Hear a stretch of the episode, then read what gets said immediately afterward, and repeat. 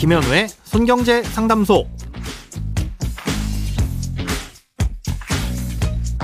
새는 돈 맞고 숨은 돈 찾아드립니다. 손경제 상담소 김현우입니다. 저축, 보험, 대출, 연금, 투자까지 돈에 관련된 고민이라면 무엇이든 맡겨주세요. 오직 당신만을 위한 맞춤 상담. 먼저 오늘 사연 만나봅니다.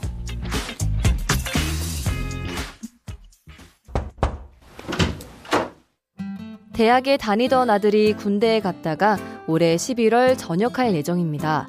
군대에 가기 전까진 소득분이 6분위로 학자금 50%를 지원받았었는데요.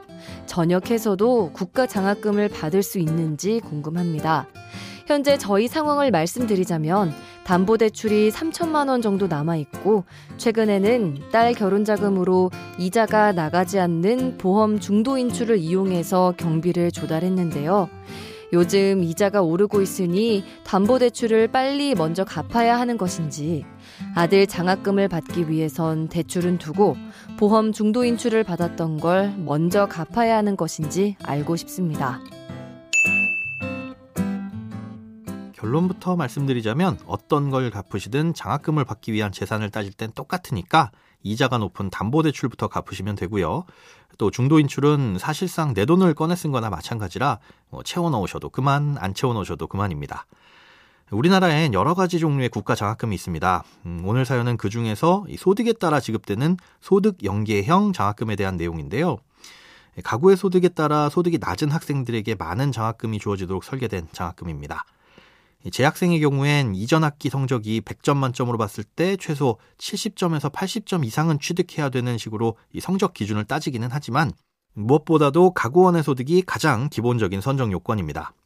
아, 이때의 소득은 실제 근로소득이나 사업소득도 당연히 포함하고요. 또 일반 재산과 금융재산 그리고 부채도 반영해서 소득 인정액이란 걸 산정해서 결정하게 됩니다.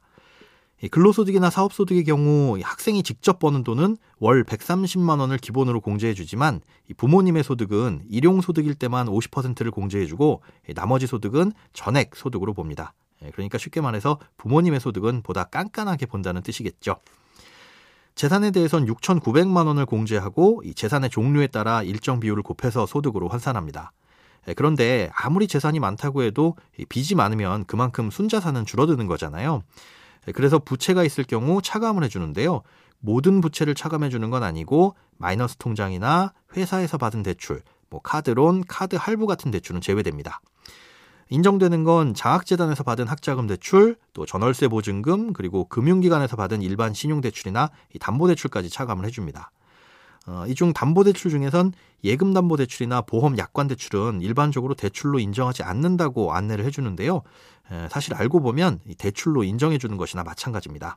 왜냐? 보험의 경우 해약 환급금이 얼마인지를 재산으로 산정하는데요.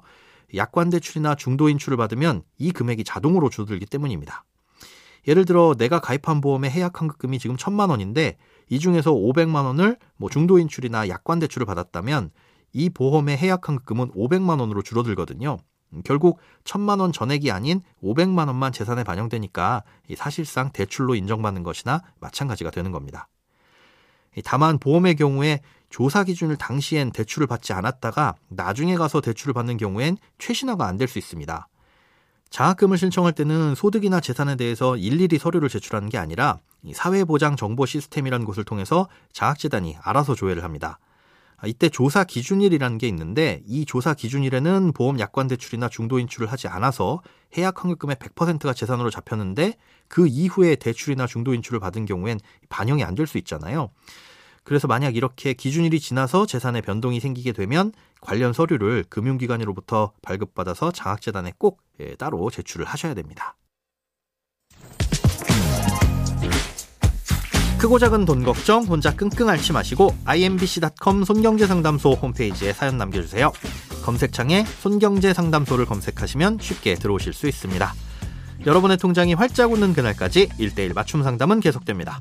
돈 모으는 습관 손경제상담소 내일도 새는 돈 맞고 숨은 돈 찾아드릴게요.